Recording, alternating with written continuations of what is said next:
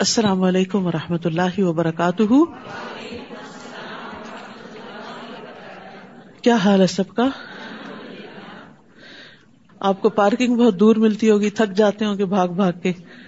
لیکن میں آپ لوگوں پہ رش کرتی ہوں۔ میں جب دیکھتی ہوں دور دور سے چل چل کے آ رہے ہوتے ہیں، تو میں سوچتی ہوں کہ ایک ایک قدم پر درجے بلند ہو رہے ہیں۔ اور یہ رستے اگرچہ دور ہو جائے اگرچہ مشکل ہو جائے لیکن منسلح کا طریقن یلتمی صفی علم سہ اللہ لہو طریقن الجنہ۔ جو ایسے رستے پر چلتا ہے جس سے علم حاصل کرے، اللہ سبحان و تعالیٰ اس کے لیے جنت کا راستہ آسان کر دیتے ہیں۔ آپ کو معلوم ہے نا کہ جنت کا راستہ مشقتوں سے بھرا ہوا ہے۔ یہ تو سب کو معلوم ہے کہ مشکل راستہ ہے۔ لیکن منزل بہت اچھی ہے، بہت خوبصورت ہے۔ اسی طرح دنیا میں بھی یہ مجلسیں جو ہیں، جب ان میں اللہ کا ذکر ہوتا ہے تو دلوں کو ایک خاص اطمینان اور سکینت محسوس ہوتی ہے۔ تو وہ بھی ایک عجب طرح کی راحت ہوتی ہے۔ تو جو مشقت کر کے آپ پہنچتے ہیں تو پھر ایک راحت پاتے ہیں دنیا میں بھی۔ اور اسی طرح ان مشقتوں کا انجام جو ہے آخرت میں بھی اللہ سبحان تعالیٰ سے امید رکھتے ہیں کہ بہت بہترین ہو۔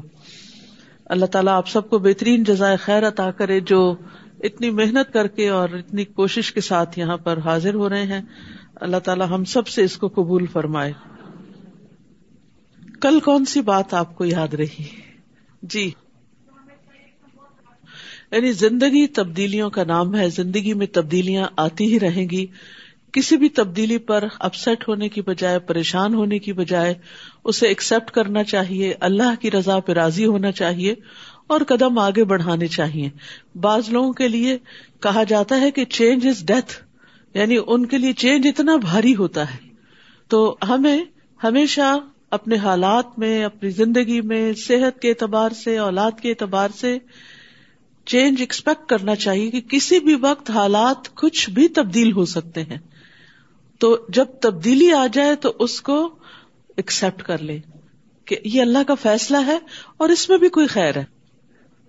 جی ہاں اپنی زندگی کا گول رکھنا ہے۔ فستبک الخیرات، نیکیوں میں دوڑ لگانی ہے۔ خیر اور بھلائی کے کاموں میں آگے بڑھنا ہے۔ اپنے آپ کو پہچاننا ہے، اپنی کمزوریوں کو جاننا ہے اور خصوصاً اپنے جذبات کو کنٹرول کرنا سیکھنا ہے۔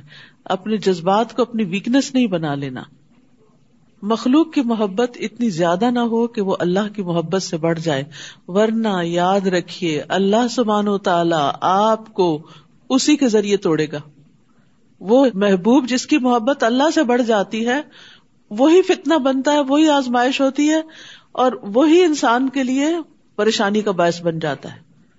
کیونکہ اللہ سبحانہ تعالیٰ کو اس پر غیرت آتی ہے کہ اس کا کوئی بندہ جس کو اس نے پیدا کیا، سب کچھ دیا، وہ اسے چھوڑ کر کسی اور کی طرف زیادہ متوجہ ہو جائے۔ اگر خوشحال زندگی بسر کرنا چاہتے ہیں، تو ذکر، شکر، صبر، ان کو نہ چھوڑیے۔ ان کو ہمیشہ یاد رکھیے، کبھی آپ ذکر کی حالت میں ہوں گے، کبھی نعمت ملنے پر، شکر کی حالت میں اور کبھی مشکل آنے پر صبر کی حالت میں ہوں گے۔ Healthy relationship two way relationship ہوتا ہے۔